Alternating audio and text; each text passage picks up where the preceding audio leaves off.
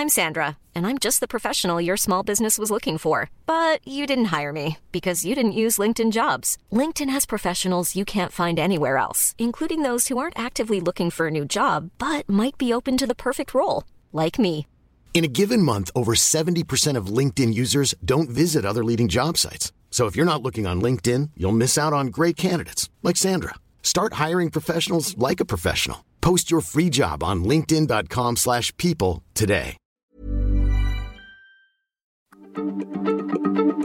Heraldo Radio, la H se lee, se comparte, se ve y ahora también se escucha.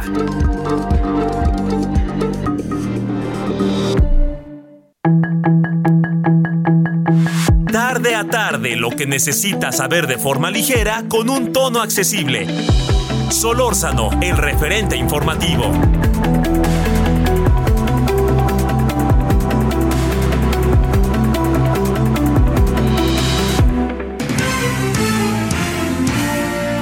Muy buenas tardes, ahora las 17 con 1 en la hora del centro. Llegamos al viernes 22 de julio del 2022. Gracias que nos acompaña. Está usted en el 98.5 de FM Heraldo Radio.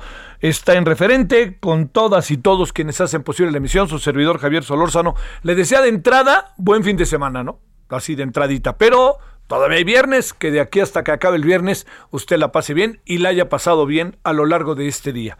Bueno, primero, una noticia que, que yo creo que sí es positiva, desde donde se vea, que se acabó la huelga en Telmex. Eh, hay, que, hay que identificar, la verdad, que este que varios, bueno, no, no que varios, que, que Irene Levy, por ejemplo, dijo que ella cree, creía que en menos de 24 horas se, se podía resolver y creo que tuvo toda la razón, tenía la información suficiente como para confirmarlo. Entonces, este, se acaba la huelga en Telmex, llegaron acuerdos firmados ya con toda la alta jerarquía de Telmex y del sindicato, con testigo la secretaria del Trabajo, Luisa María Alcalde. Esa es una buena noticia. Mm, Se, mo- se mueve buena parte de la telefonía de manera auto- autónoma, ¿no? A- automática, ¿no? Pero no es todo, ¿eh? No es todo, hay muchas más cosas ahí que están, este, que tienen que ver con el papel que juegan las y los trabajadores. No creamos que nomás apretar un botón, como todo en la vida, ¿quién aprieta el botón? Bueno, esto es lo que tenemos por un lado para, para decirle que es una buena noticia, ¿no? Bueno, otro, otro asunto que está en la mesa. Eh, me parece que, que el, presidente, el presidente está tomando un camino que yo le debo de decir que no necesariamente, no necesariamente me parece el mejor de los caminos para enfrentar el tema del, de la disputa sobre el Temec. Al igual que la señora Tatiana Cloutier, que dice, vamos a ver qué les duele, ¿no? Ya les contestaron, y ya les contestaron las embajadas, por lo pronto, y vaya usted a saber lo que piensan allá. No es un asunto de risa y es un asunto para tomarse en serio, ¿no? Este, y yo creo que este jugueteo a López Obrador, pues la verdad que sí le da resultado en el país, porque sus militantes son furibundos, auténticamente, ¿no? Hijo, y hay de aquel que diga lo contrario del gran jefe, ¿no? Pero lo que sí le digo es que más allá de ello, lo que queda clarísimo es que eh, no es de risa y va en serio, como hoy eh, nos permitíamos este, plantear en el periódico La Razón. Eh, eh, déjeme plantearle ahí algunos eh, temas. Eh, me inquieta muchísimo que el presidente eventualmente no haya podido o no haya sabido lo que firma.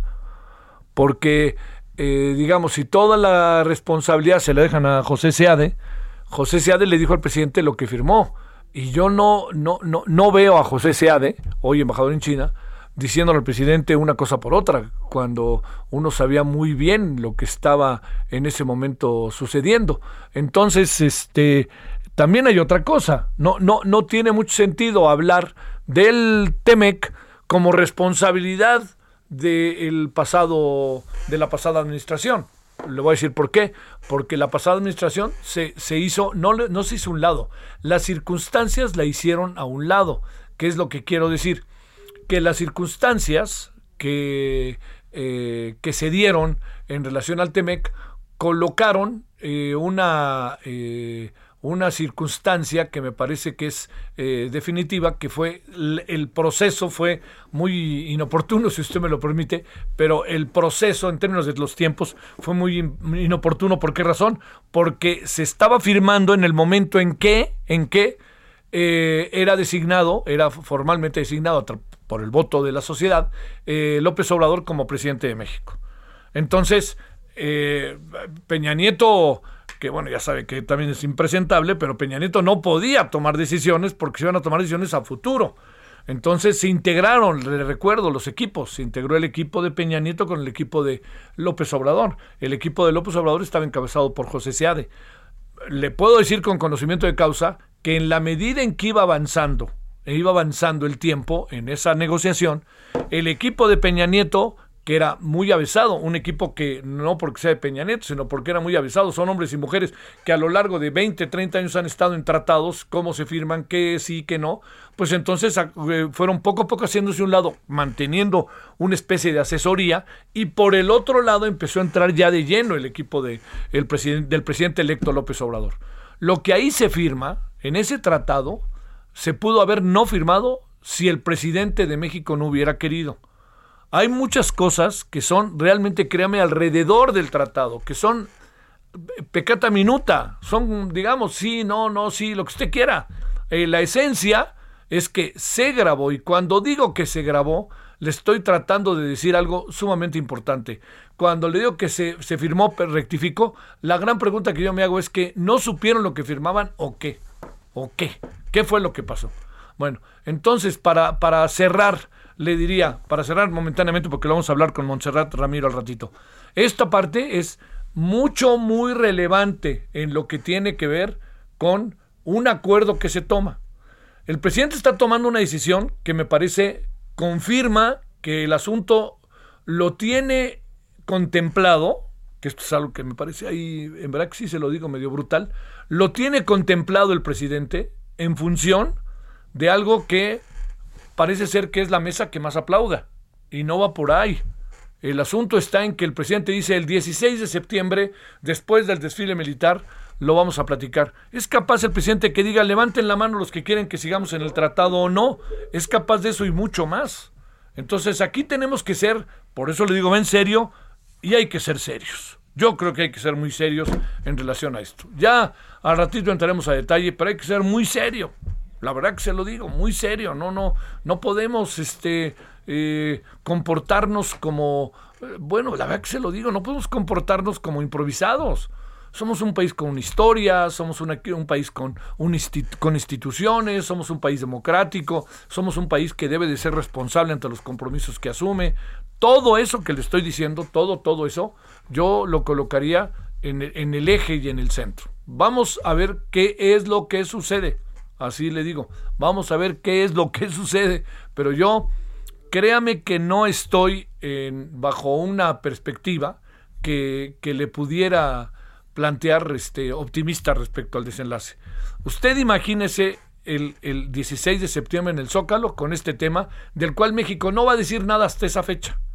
Bueno, yo quisiera pensar que de aquí a esa fecha lo que va a hacer es que el presidente pudiera aparecer y al aparecer decir ya nos entendimos, ya nos arreglamos y vámonos con todo. Eso sería maravilloso, ¿no?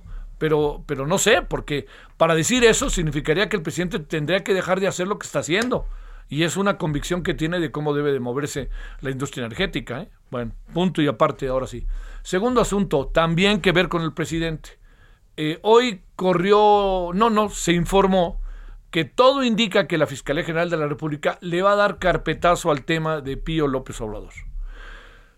Bueno, este es otro asunto también que nos, que nos tiene este, atentos, ¿no? Atentos. A ver. Pío López Obrador fue grabado recibiendo dinero.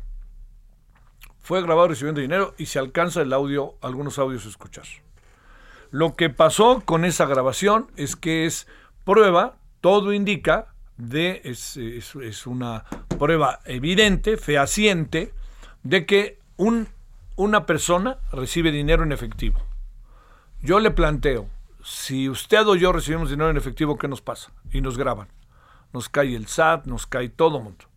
Aquí yo ayer lo decía, ojalá el presidente tome conciencia de la relevancia que tiene, que tiene él, que él deba ser el primer interesado en que esto se resuelva, porque si no se le va a hacer un agujero ahí, un boquete, porque todo va a apuntar a que se pusieron de acuerdo y a que no lo toques. Ese dinero, ¿qué se hizo con él? Vamos a partir de algo. Eh, el dinero se fue directo, directo a este, las arcas de Morena para el proceso electoral, para el movimiento, para movilizar gente, etcétera. Vamos a partir de esta primera hipótesis. Más no sé, ¿eh? más no sé, y eso es lo que se, se apunta. Para eso hay que investigar. Si esto que le estoy diciendo es así, aquí no puede haber dinero bueno ni dinero malo. El dinero es el dinero y se utiliza con una causa concreta. Por otra parte, no podemos decir, lo que sucede es que el dinero se dio para Morena y como Morena es legítimo y son los meros meros del planeta, no importa. Pero si el dinero hubiera ido para el PRI, sí importa. No, no va por ahí. No va por ahí. Este es un asunto de carácter legal. Y es por eso que inquieta profundamente que estemos caminando con rumbo al carpetazo. Se tiene que investigar a detalle qué se hizo con ese dinero. Y ese dinero se usó para el movimiento de regeneración nacional. Y no me vengan a decir que ellos son los buenos y los demás son los malos. ¿Por qué? Per se nada más. No, la ley es igual para todos. Llámense como espío o llámense como se llamen. Y eso es muy importante verlo. Es muy importante verlo. Espérame, yo, a mí, a mí no, me, no me cuelguen el San Benito de que soy anti. No, lo único que digo es que eso que está pasando es un asunto que merece fortalecer el Estado de Derecho de una sociedad. Lo del TEMEC es lo que nos obliga a tener responsabilidades y asumirlas en función de lo que firmamos. Yo, yo no puedo, no, no, no puedo estar en lo más mínimo como ciudadano de este país satisfecho, contento o regodeándome por las disputas que están en el TEMEC, todo lo contrario, me deja profundamente preocupado y yo confío en que el gobierno entenderá lo que tiene que hacer y tendremos que ir a discusiones y debates para entenderlo y ojalá salgamos muy bien librados. Yo no, yo no, no, no me sirve a mí para decir, ay, miren, ya le pegaron a López Obrador. Claro que no, hombre, por ahí es, es un absurdo cuando hay una circunstancia del tamaño ante la que estamos. Eso es lo que yo le digo. Es una situación ante la que estamos verdaderamente que puede ser muy delicada por todo lo que en el fondo hay derivado de ello. Y tampoco podemos decir, es que el dinero de para Morena que recibió el mano del presidente, ese es bueno y entonces no pasa nada. No, porque yo insistiría, ¿por qué estos buenos y los otros malos? ¿Qué los hace buenos o malos? ¿Qué son? Están, están de otra, son de otra naturaleza, o nacieron en otro planeta y llegaron aquí, se merecen todo, ni así, ¿eh? Eso es algo que hay que ver, insisto. Yo creo que no sabe el, bueno, no sabe el tamaño de problema que puede venirse con lo del hermano si pasa de largo y no se investiga. Así, bueno. Ahí están, dos asuntos. Vamos a entrar, si le parece, primero y antes que nada, con el tema de si hay violación o no al TEMEC. A ver qué nos dice Monserrat Ramiro, a la que le agradezco muchísimo que esté con nosotros. Y si le parece, estamos aquí como todos los días. Gracias, es un viernes que está caluroso. Por cierto, ayer fue un día muy caluroso, hasta se puso alerta amarilla. ¿eh? Y hoy también está caluroso, por más que de repente se asomen ahí una que otra nube. Y así está buena parte del país. Imagínense cómo andan por allá, hombre, por allá en Nuevo León. Me preocupa eso y esas partes del Mexicali, pues. Bueno, que ya llegó Dani Alves se le peló a Tigres. Ay, oiga, espéreme. Yo soy un simple aficionado al fútbol. Yo le planteo. A mí me dicen, contrata a Dani Alves, salgo corriendo por él, hombre. Es un tipo con humor, es un tipo que juega bien, es un tipo que no se anda peleando en cada esquina, es un tipo que es multicampeón, no tiene nada que demostrar y sabe lo que hace en la cancha y fuera de ella y es un líder natural. No, hombre, ¿cómo no? Y además brasileño. Cuando digo que es brasileño, le voy a decir una virtud que tienen los brasileños que así como hay jugadores en México en donde, como decía Dirceu Guimaraes, un zurdo elegantísimo brasileño, decía, les doy el balón y me regresan sandías, pues papayas, porque la sandía de repente es medio, ¿no? Es medio redonda. Papayas, diría yo. Pues aquí le diría que este, los brasileños, si algo saben hacer, es qué hacer con la pelota. Que luego se regodean, todo lo que quieran.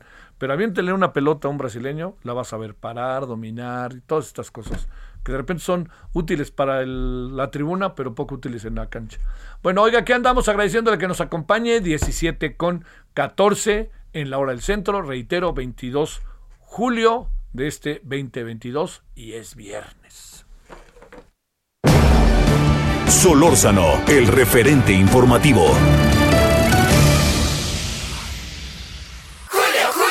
¡Aprovecha! Que todos los 12 packs de cerveza en lata o botella están a solo 99 pesos con 200 puntos. Y además, 4x3 en todas las botanas sabritas. Sí, 4x3 en botanas sabritas. Con Julio, lo regalado te llega. Solo en Soriana. A julio 25. Aplican restricciones.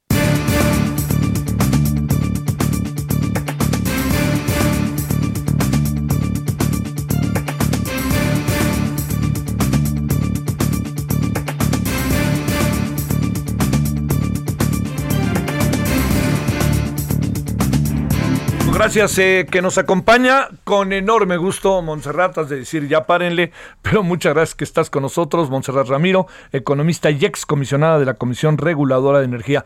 ¿Cómo estás, Montserrat? Y te agradezco de nuevo muchísimo tu tiempo. Hola, buenas tardes a ti y a tu auditorio. Muchas gracias. Bueno, espero que no digas que es el síndrome ya chole, pero aquí estamos otra vez contigo. Este... Espero que no lo digan los, los que nos escuchan. No, eso te lo puedo asegurar que no. Más bien el problema es que nosotros este, andemos ahí en el día de decir, ya déjenme descansar. Pero este, bueno, Montserrat, eh, déjame plantearte. Eh, primero, la, el debate ahorita se está eh, así digamos, más allá de todas las florituras verbales, está en si es o no violatorio lo que hace México del TEMEC.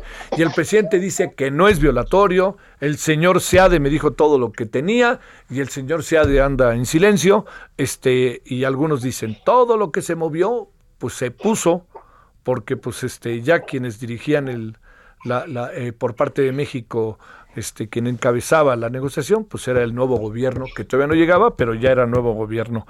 A ver, ¿se viola o no se viola, Monserrat? Mira, yo creo que lo, lo, relevante, más allá de lo que dice cada quien, es lo que está escrito claro. y lo que y lo que aprobó eh, la Cámara de Diputados y Senadores de este gobierno, o sea, de este periodo, senador del Senado en, en este en esta legislatura y por lo tanto eh, lo que lo que dice el tratado aprobado por nosotros los mexicanos en esta legislatura es que el gobierno mexicano no puede eh, eh, proteger a las empresas del Estado más más allá o cambiar los roles de las empresas del Estado posteriores a la firma del tratado. Y además, eh, una cosa que es muy relevante es hay todas unas disposiciones sobre cómo se lleva la regulación de los distintos sectores y, varias disposiciones sobre la competencia y la libertad de empresa, ¿no? Y el respeto a las inversiones de todos los países firmantes, de los tres países firmantes. Y lo que, lo que es muy importante y la verdad es que es bastante claro, es cómo en los instrumentos jurídicos que se, y, regulatorios que se han tratado de cambiar en esta administración, en la exposición de motivos es clarísimo y está estipulado que lo que se busca es beneficiar a Pemex y a CFE eh, para reforzar su posición de cara a los clientes. Y eso pues tiene implicaciones clarísimas en contra de la competencia y eh, de una competencia desleal por parte de la, de la inversión privada independientemente de qué país sea y las empresas del Estado. Y por lo tanto, ahí es donde me parece que es clarísimo que sí, claramente estamos violando eh, lo que firmamos y a lo que nos comprometimos como país. Oye, eh, entonces, este, híjole, van vamos a entrar en un terreno muy peligroso porque riesgoso, no sé si la palabra sea peligroso o riesgoso, prefiero decir riesgoso porque esto que tú estás diciendo que lo conoces y esto que lo conocen, incluso quienes lo firmaron, los diputados, las diputadas, senadores, senadores mexicanos, lo saben. Sí, sí, yo, yo, yo considero que sí, sí lo, saben. Lo deben de saber, ¿no? Ahora, creo que más allá, desde mi punto de vista, si me permites, lo más relevante de esto es no, no desde una óptica de si la inversión eh, de Estados Unidos o si la inversión canadiense o si la, la inversión española o, o francesa, etcétera. Lo muy relevante es que estas medidas que han intentado favorecer a las empresas del Estado, eh, contraponiéndolas con las capacidades de, las, de la inversión privada, afecta a los mexicanos en términos de que la limita la competencia, distrae recursos que podrían utilizarse, recursos públicos que podrían utilizarse para otros rubros en donde no hay nadie más que pueda invertir. Eh, y, digamos, todo esto tiene eh, eh, va en detrimento de las condiciones para los consumidores. Cuando tú limitas la competencia, los consumidores tienen menos opciones para no solo escoger el precio, sino la calidad de lo que le venden. y, y digamos, pones a los consumidores mexicanos en manos de dos empresas del Estado que quizá tengan la mejor intención para los mexicanos, pero quizá no y eh, siempre que tú limitas las opciones, pues estás en un lugar peor. Y en este caso me parece que eso es lo muy relevante. Y en ese sentido, los americanos y los canadienses eh, alzaron la voz y dijeron, oye, yo no puedo hacer nada para, para intervenir en lo que tú haces en tu país, pero sí tengo algo que decir en términos de los compromisos comerciales que firmaste conmigo y los estás incumpliendo. Y yo creo que en ese momento estamos. Oye, eh, eh, es, es eh, a ver, hace dos días creo que la Comisión Reguladora de Energía hubo licitaciones y todas las privadas fueron rechazadas y nomás fueron aceptadas las de la Comisión Federal de Electricidad, ¿no? Exactamente. Ah. o sea, digamos, la verdad es que mi preocupación como mexicanos es que si, si es que llegamos a un panel, va a ser muy difícil ganar el panel porque está por escrito en la exposición de motivos de todos los instrumentos que se han intentado cambiar, que el objetivo es favorecer a Pemex y a CFE. Entonces no va a haber manera en la que nos podamos defender de eso. Y luego, si, digamos, si eso no fuese suficiente, tenemos toda la, todas las acciones documentadas en público, eh, información pública sobre el comportamiento del regulador, que también es parte de las disposiciones del Tratado de Libre Comercio, en donde, perdón, del, del Tratado de Estados Unidos y Canadá. México, Estados Unidos. Exacto. En donde se, se dice que el regulador tiene que ser un ente independiente técnico y que tiene que cumplir con todo lo que dice la ley y hoy la cree, desgraciadamente, no, no está cumpliendo esas condiciones porque está negando absolutamente todos los trámites de los privados, favoreciendo únicamente a las dos empresas del Estado. Pero otra vez, mi preocupación es que es en detrimento de los mexicanos. De nosotros, sí. A ver, a ver, Montserrat, este, eh, eh, ¿en, qué, supones que, el discurso del presidente eh, es enfático en decir que no se están violando el TEMEC? ¿Qué supones que puede haber? ¿Una interpretación de qué índole o qué supones? Pues la verdad es que, a ver, eso está un poco fuera de mi ámbito de competencia porque yo, yo no soy analista político, sí, sí, sí, pero lo único que me imagino es, pues que es muy difícil decir en público que sabe que lo estamos violando porque entonces pues ya no hay ningún sustento a nada. Yo esperaría que lo que suceda en el futuro es que a pesar del discurso público, en, en términos totalmente técnicos y de la negociación, podamos volver a un lugar en el que nos beneficiemos los mexicanos y que no corramos el riesgo de tener sanciones que ponen en juego los recursos, otra vez, no de Pemex ni de CFE, ni de esta administración pública, sino de los mexicanos otra vez, porque los que vamos a pagar esos aranceles, esas, eh, esas multas o, o compensaciones, vamos a hacer nosotros con nuestros impuestos. Sí, sí, sí, sí. Además de la multa que se nos puede venir, de los aranceles que nos pueden imponer, ¿no? Exactamente, y eso pues lo pagamos nosotros, no lo paga esta administración necesariamente, lo pagamos nosotros con recursos públicos que son fruto de los impuestos del trabajo de los mexicanos. Sí. Montserrat Ramiro, como siempre, te agradezco muchísimo, Montserrat, y pues no, no, oye, no descartes que al rato te volvemos a hablar, ve tú a saber, ¿no? Te lo, te lo agradezco muchísimo. muy bien, muchas gracias. Hasta luego, bien. Buenas tardes. gracias, buenas tardes, buen fin de semana. Economista y excomisionada de la Comisión Reguladora de Energía, ahí tiene otro punto de vista. Es que no se ve por dónde, ¿no? Y a mí, o sea, en agarrar la bandera nacional, ¿no? Y enarbolarla y vámonos a Palacio Nacional y vámonos al Zócalo el 16 de septiembre, no creo que sea el mejor camino. Yo espero que a esa fecha todo ande bien. Bueno, va a ser difícil, pero que ande mejor. El referente informativo regresa luego de una pausa.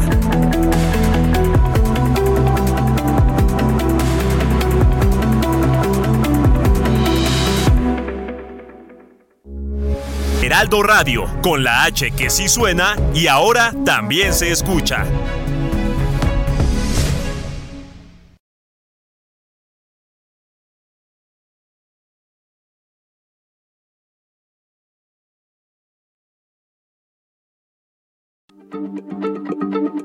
Heraldo Radio, la H se lee, se comparte, se ve y ahora también se escucha.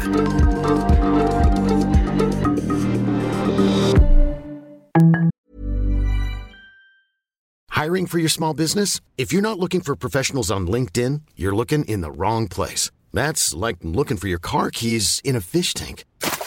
LinkedIn helps you hire professionals you can't find anywhere else, even those who aren't actively searching for a new job but might be open to the perfect role. In a given month, over 70% of LinkedIn users don't even visit other leading job sites. So start looking in the right place. With LinkedIn, you can hire professionals like a professional. Post your free job on linkedin.com slash people today.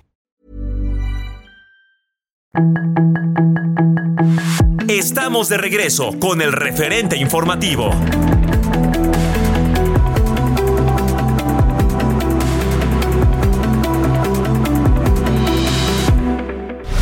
En el referente informativo le presentamos información relevante. Telefonistas levantan huelga en Telmex tras acuerdo entre el sindicato y la empresa. Investigación sobre Pío López Obrador está en revisión. Fiscalía General de la República realiza investigaciones sobre helicóptero que se desplomó en Sinaloa. Familia de Luz Raquel recibirá apoyo para manutención de su hijo. Reporta agua y drenaje, solo 9% de promedio de lluvia en el mes de julio. El Tribunal Quinto de Distrito en Materia Civil de la Ciudad de México celebró un acuerdo a través del cual se certifica que el señor Federico Sarabia Pozo renunció a su derecho de interponer un recurso de apelación en contra de las asambleas celebradas el pasado 5 de abril de 2021 y 18 de abril de 2022. Con este acto jurídico celebrado el pasado 12 de julio, Federico Sarabia reconoce legalmente a los consejos de administración y vigilancia encabezados por Víctor Velázquez y José Antonio Marín, quienes fueron elegidos en dichas asambleas. Asimismo y como consecuencia de este acuerdo, Federico Sarabia reconoce legalmente la exclusión de más de 200 socios que conforman el grupo que encabeza, por lo que a partir de la fecha ha dejado de ostentarse como presidente del Consejo de Administración de la Cooperativa Cruz Azul, cargo que combatió legalmente desde el 26 de agosto de 2020. Llegando a esta edad, ya no puedes andarte con juegos, Andy. Claro que puede, porque llega hasta 50% de descuento en toda la juguetería. Y además, 2x1 en trajes de baño, shorts y bermudas para toda la familia. Con Julio, lo regalado te llega. Solo en Soriana. A julio 25. Aplica restricciones. Well, sometimes I go out and I look across the water. And I think of all the things what you're doing. And in my head, I paint a picture. Since I come home, well, my body's been a mess. And I miss your ginger hair and the way you like the daggers. Won't you come on over? Stop making a fool out of me. Oh, why don't you come on over, Valerie? Valerie. Valerie.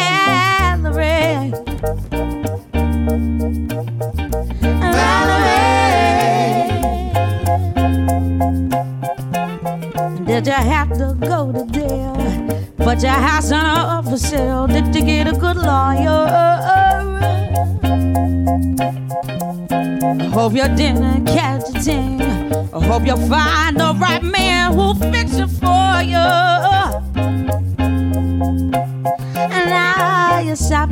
Bueno, la maravillosísima Amy Winehouse. Esto se llama Valerie. ¿Por qué nos acordamos de ella? Nos acordamos muy seguido de ella. ¿eh? Cantante excepcional, personaje emblemático, interesante, controvertido, divertido. Gran personaje esta maravillosa mujer. Estamos eh, el día de hoy, una. Todo, todo, bueno, pues así es como se marca eh, el forense. eh, fue una intoxicación etílica por la que murió un 23 de julio de ya hace 11 años, en el 2011. Qué cosa, ¿no? Bueno, qué buena cantante esta chava, la verdad. Como para escucharle y escucharla.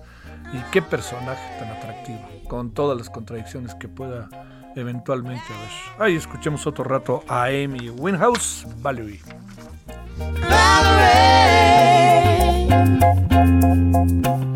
Well, sometimes I go out by myself and I look across the water.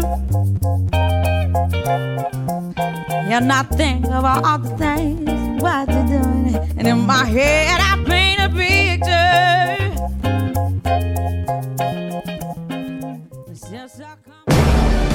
Solórzano, el referente informativo.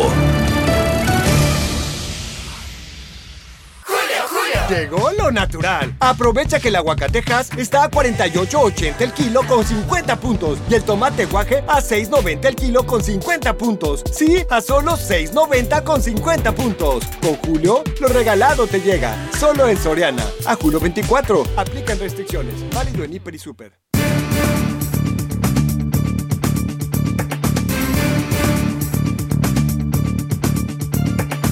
Damos de vuelta eh, diferentes opiniones sobre el tema del Temec, dentro de las cosas que se dicen. Eh, un poco gracias a quienes citan mi artículo de hoy.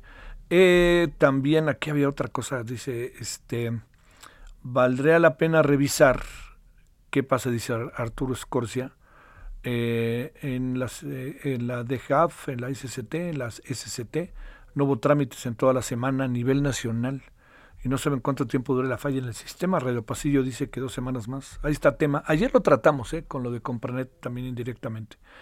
Eh, y también había otra, otra, este, bueno, le digo opiniones diversas. Ricky Bati eh, sobre el tema del, teme, del Temec, ¿no? Eleuterio Manuel, también Astor Escocia.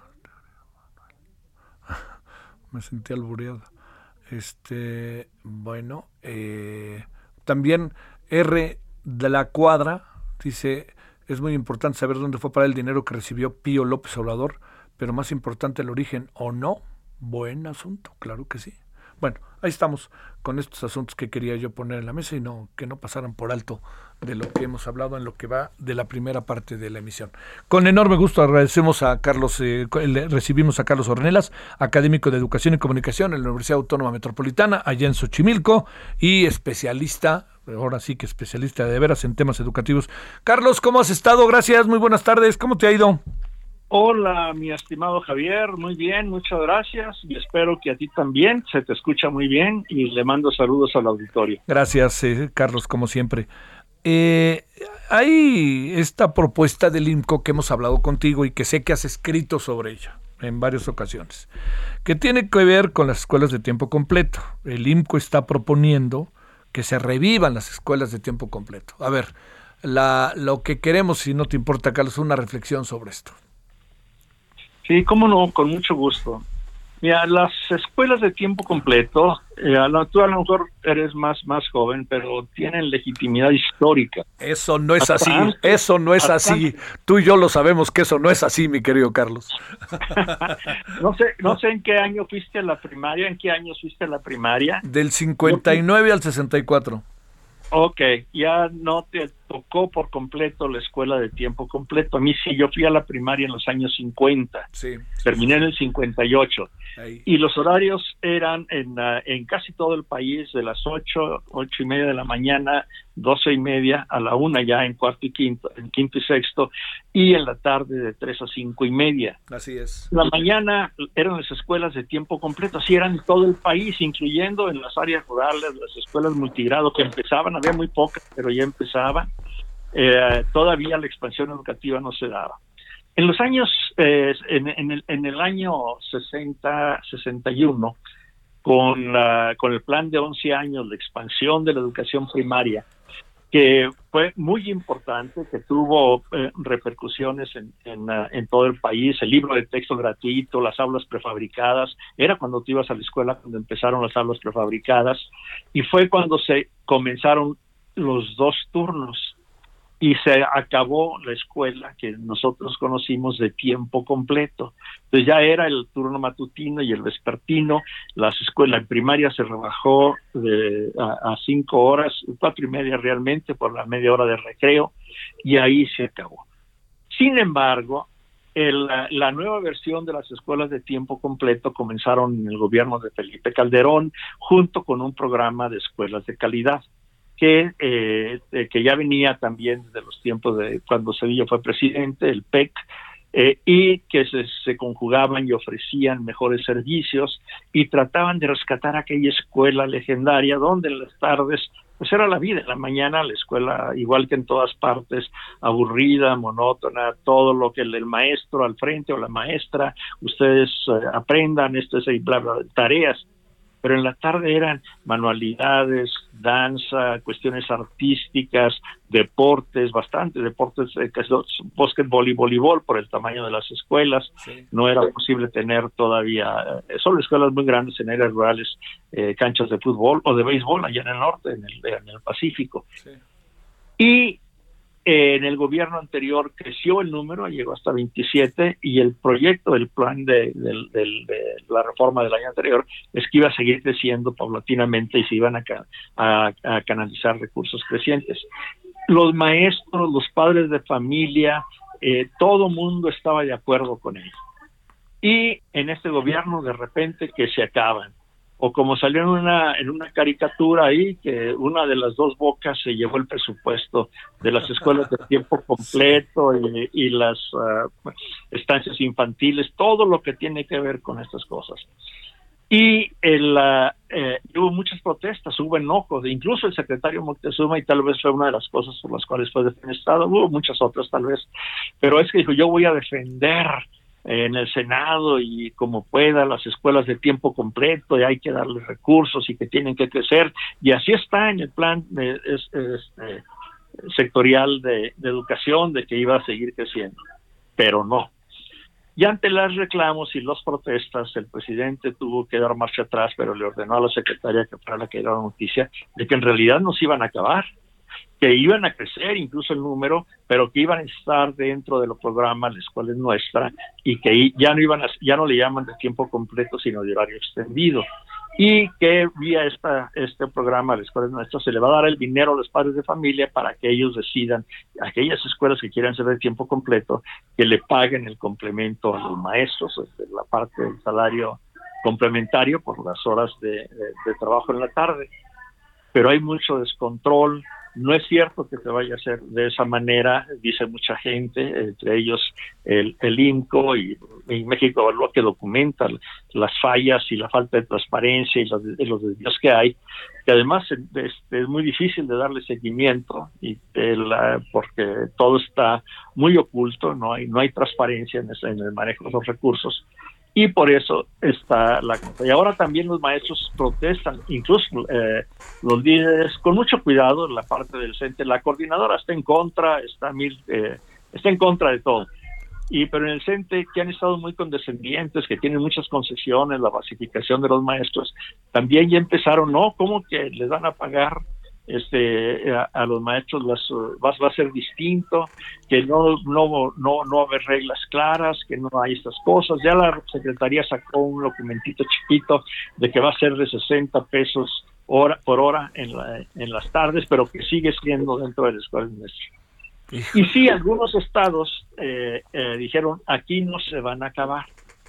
Fueron 11 estados los que dijeron, vamos a ver cómo le hacemos, es, es muy difícil con nuestro presupuesto que tenemos, pero vamos a sostener las escuelas de tiempo completo que existen.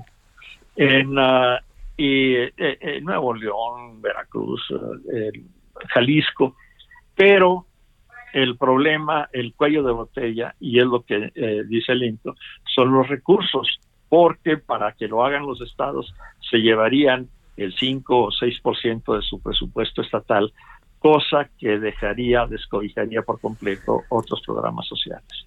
Pues la propuesta del INCO es muy razonable, pero la eh, e insisten de que el gobierno federal debería de financiar.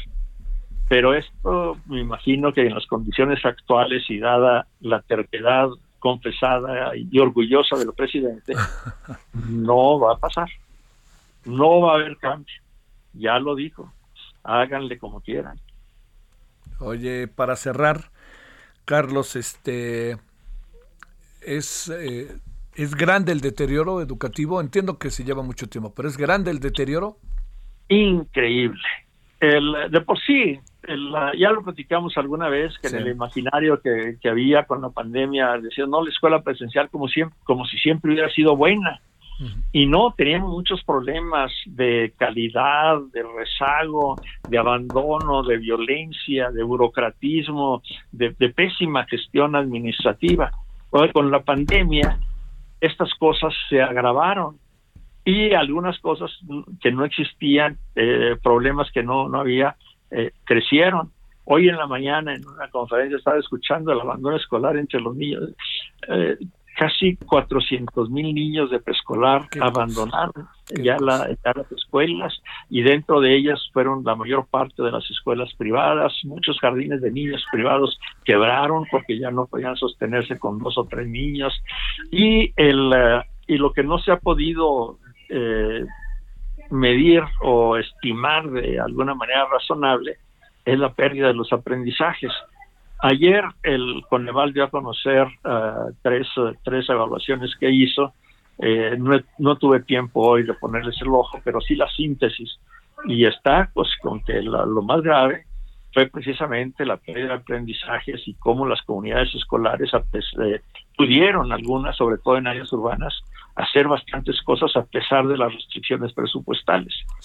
Sin embargo, en otras, eh, y el, desde antes, desde el año pasado, la UNICEF documentó que nada más en las zonas rurales de Chiapas, Oaxaca y parte de, de la Chontalpa en, en Tabasco, más de 800 mil niños de educación primaria estaban por completo fuera. Mm. Era cuando el programa de televisión que el gobierno contrató con las cuatro televisoras más grandes para llevar la señal y hacer la, la, escuela en nuestra versión 2, allá no llegaba la señal. Y eran escuelas que atendían eh, instructores comunitarios, el CONAFE, y no podían. Entonces era, el abandono fue terrible es, eh, es increíble. El deterioro es, eh, es, mayor y, el, y la CEP, en lugar de aplicarse a tratar de resolver estos problemas, nos resulta con un proyecto de cambio curricular muy ideológico, liberal, eh, racista y quién sabe qué más dice a cambio de uno que va a ser liberador. Eh, eso es, e, e, es, terrible y le está invirtiendo recursos, están haciendo cosas. Ya le bajó al, tono, ya van a ser, ya, ya no va a empezar este año, el, mes que entra, ya va a haber, eh, creo que fue razonable la, la, discusión que sacaron en la subsecretaría eh, de básica de hacer y que la, la, cobijó la secretaria Delfina Gómez de hacer un año de, piloto pilotear en cuatro, o cinco estados, no recuerdo, y darle seguimiento. No utilizan la palabra evaluación, es pecado ahorita dentro del lenguaje de la SEP, pero darle seguimiento, registrar qué es lo que vaya a hacerse y todo.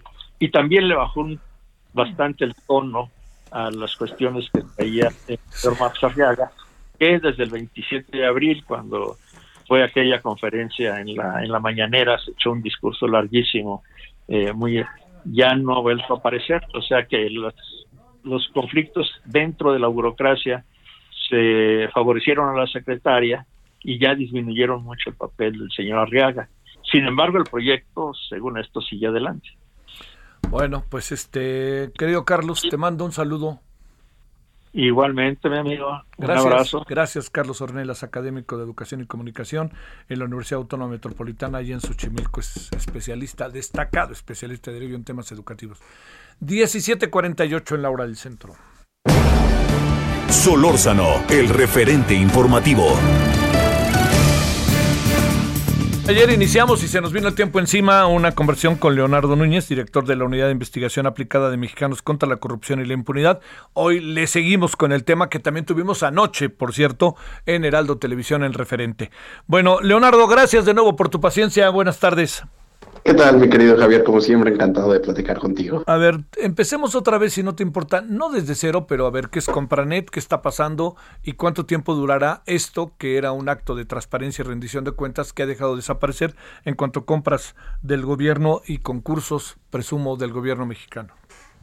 Mm, así es, como, como platicábamos desde ayer, pues Compranet es una plataforma que existe desde hace casi 30 años, ¿no? Entonces surgió en la, en la década de los 90 para conjuntar toda la información de las contrataciones públicas del gobierno.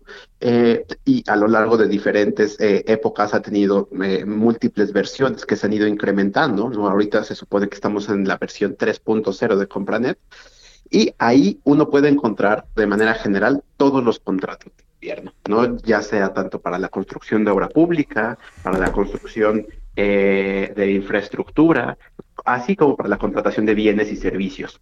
Entonces, todo lo que compra el gobierno necesita tener un respaldo documental que los ciudadanos podíamos consultar a través de la plataforma de Compranet. Y entonces, es una plataforma con un doble propósito, transparencia hacia la ciudadanía, pero también para facilitar y hacer más transparentes, competidos eh, y, democráticos en, un sentido más profundo las compras del gobierno porque pues ahí se podían realizar los procedimientos también pues de manera electrónica porque pues las contrataciones son procesos que tienen diferentes etapas en las que tiene que haber eh, aclaración de dudas tiene que haber presentación de propuestas y diferentes procedimientos que permiten que haya una mejor competencia en el sentido ideal de que haya más transparencia y que el gobierno use de la mejor manera nuestro dinero. Ahora, naturalmente, también como ahí están todos los contratos de la administración pública, también ahí hemos encontrado una multiplicidad de casos de corrupción, ¿no? Desde en todos los sexenios, eh, los contratos con sobreprecios, los contratos que se entregan a amigos, los contratos que se entregan a empresas fantasma, familiares de políticos, eh, los esquemas de simulación de la estafa maestra, pase y sigue. Todos los escándalos de corrupción que están involucrados con contratos se encontraban en Compranet. Y lo que ha sucedido es que desde el viernes 15 de julio, hace exactamente una semana, la Secretaría de Hacienda nos dijo que por una situación ajena a ellos, el sistema empezó a presentar fallas y dejó de funcionar. Eh, y esa es la única explicación que tenemos. Tenemos la única explicación de que dejó de funcionar y utilizando ellos un criterio eh, absolutamente absurdo, porque no hay otra palabra para ello, nos dicen que como no están obligados a lo imposible eh, y aparentemente es imposible solucionar un, problema con una plataforma que tiene más de 20 años de operación, no pueden darnos una fecha de, en la cual se restablecerá la operación de la misma eh, y por lo tanto incluso ya han publicado una serie de reglas donde dicen, pues como no se ve claro que esto se va a arreglar pronto, pues mientras tanto vamos a continuar con los procedimientos de manera presencial, lo cual implica graves complicaciones porque entonces solo los que puedan acudir a las oficinas eh, van a poder contratar. Y en ese inter nosotros no vamos a saber absolutamente nada, ¿no? Y ayer hablábamos eh, un dato que, tratamos de usar para, dimensionar qué tan importante es esto, es que cada minuto el gobierno contrata y gasta 2.7 millones de pesos, 2 millones de pesos cada minuto eh, es lo que nos estamos perdiendo con cada minuto que la plataforma no está activa. ¿Se va a resolver esto o no? ¿Qué piensas, Leonardo? ¿Y piensas que hay alguna hipótesis del por qué deja de funcionar?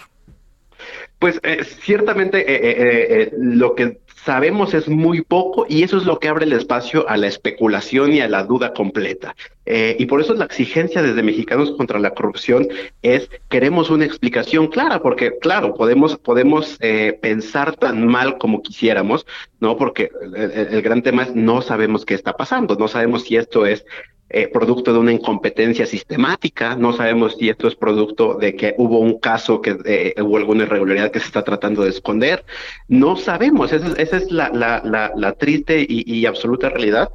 Eh, y por lo tanto no, no, no, es claro cuándo se va a resolver esto y por eso precisamente Mexicanos contra la Corrupción, pero no solamente nosotros, sino un cúmulo de otras instituciones, están comenzando a alzar la voz porque esto es absolutamente intolerable. El INAE ya ha hecho un posicionamiento al respecto, el Sistema Nacional Anticorrupción ha hecho otro posicionamiento y en fin, tiene que haber una demanda ciudadana porque esto es absolutamente inaceptable. Entonces exigimos una solución pronta y expedita y tiene que haber también un de responsabilidades. Sí, bueno.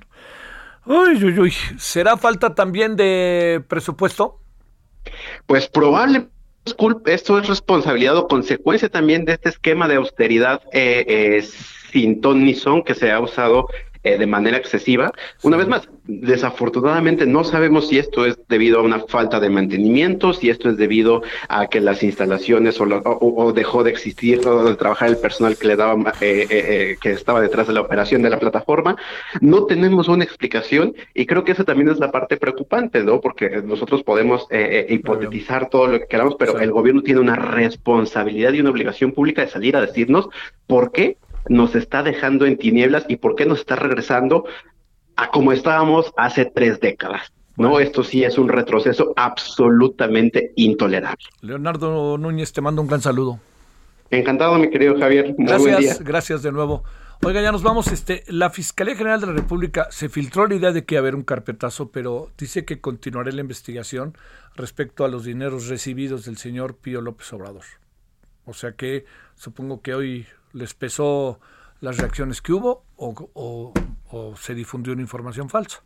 Pásela bien, nos vemos a las 21 horas en la hora del centro. Adiós. Hasta aquí Solórzano, el referente informativo.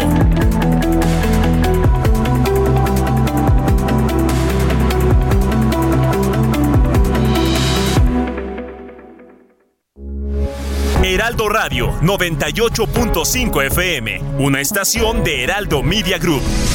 Transmitiendo desde Avenida Insurgente Sur 1271, Torre Carrachi, con 100.000 watts de potencia radiada. Heraldo Radio, la H que sí suena y ahora también se escucha. Hey, it's Paige DeSorbo from Giggly Squad. High quality fashion without the price tag. Say hello to Quince. I'm snagging high-end essentials like cozy cashmere sweaters, sleek leather jackets, fine jewelry, and so much more. With Quince being 50 to 80% less than similar brands. And they partner with factories that prioritize safe, ethical, and responsible manufacturing. I love that. Luxury quality within reach. Go to quince.com slash style to get free shipping and 365 day returns on your next order. Quince.com slash style.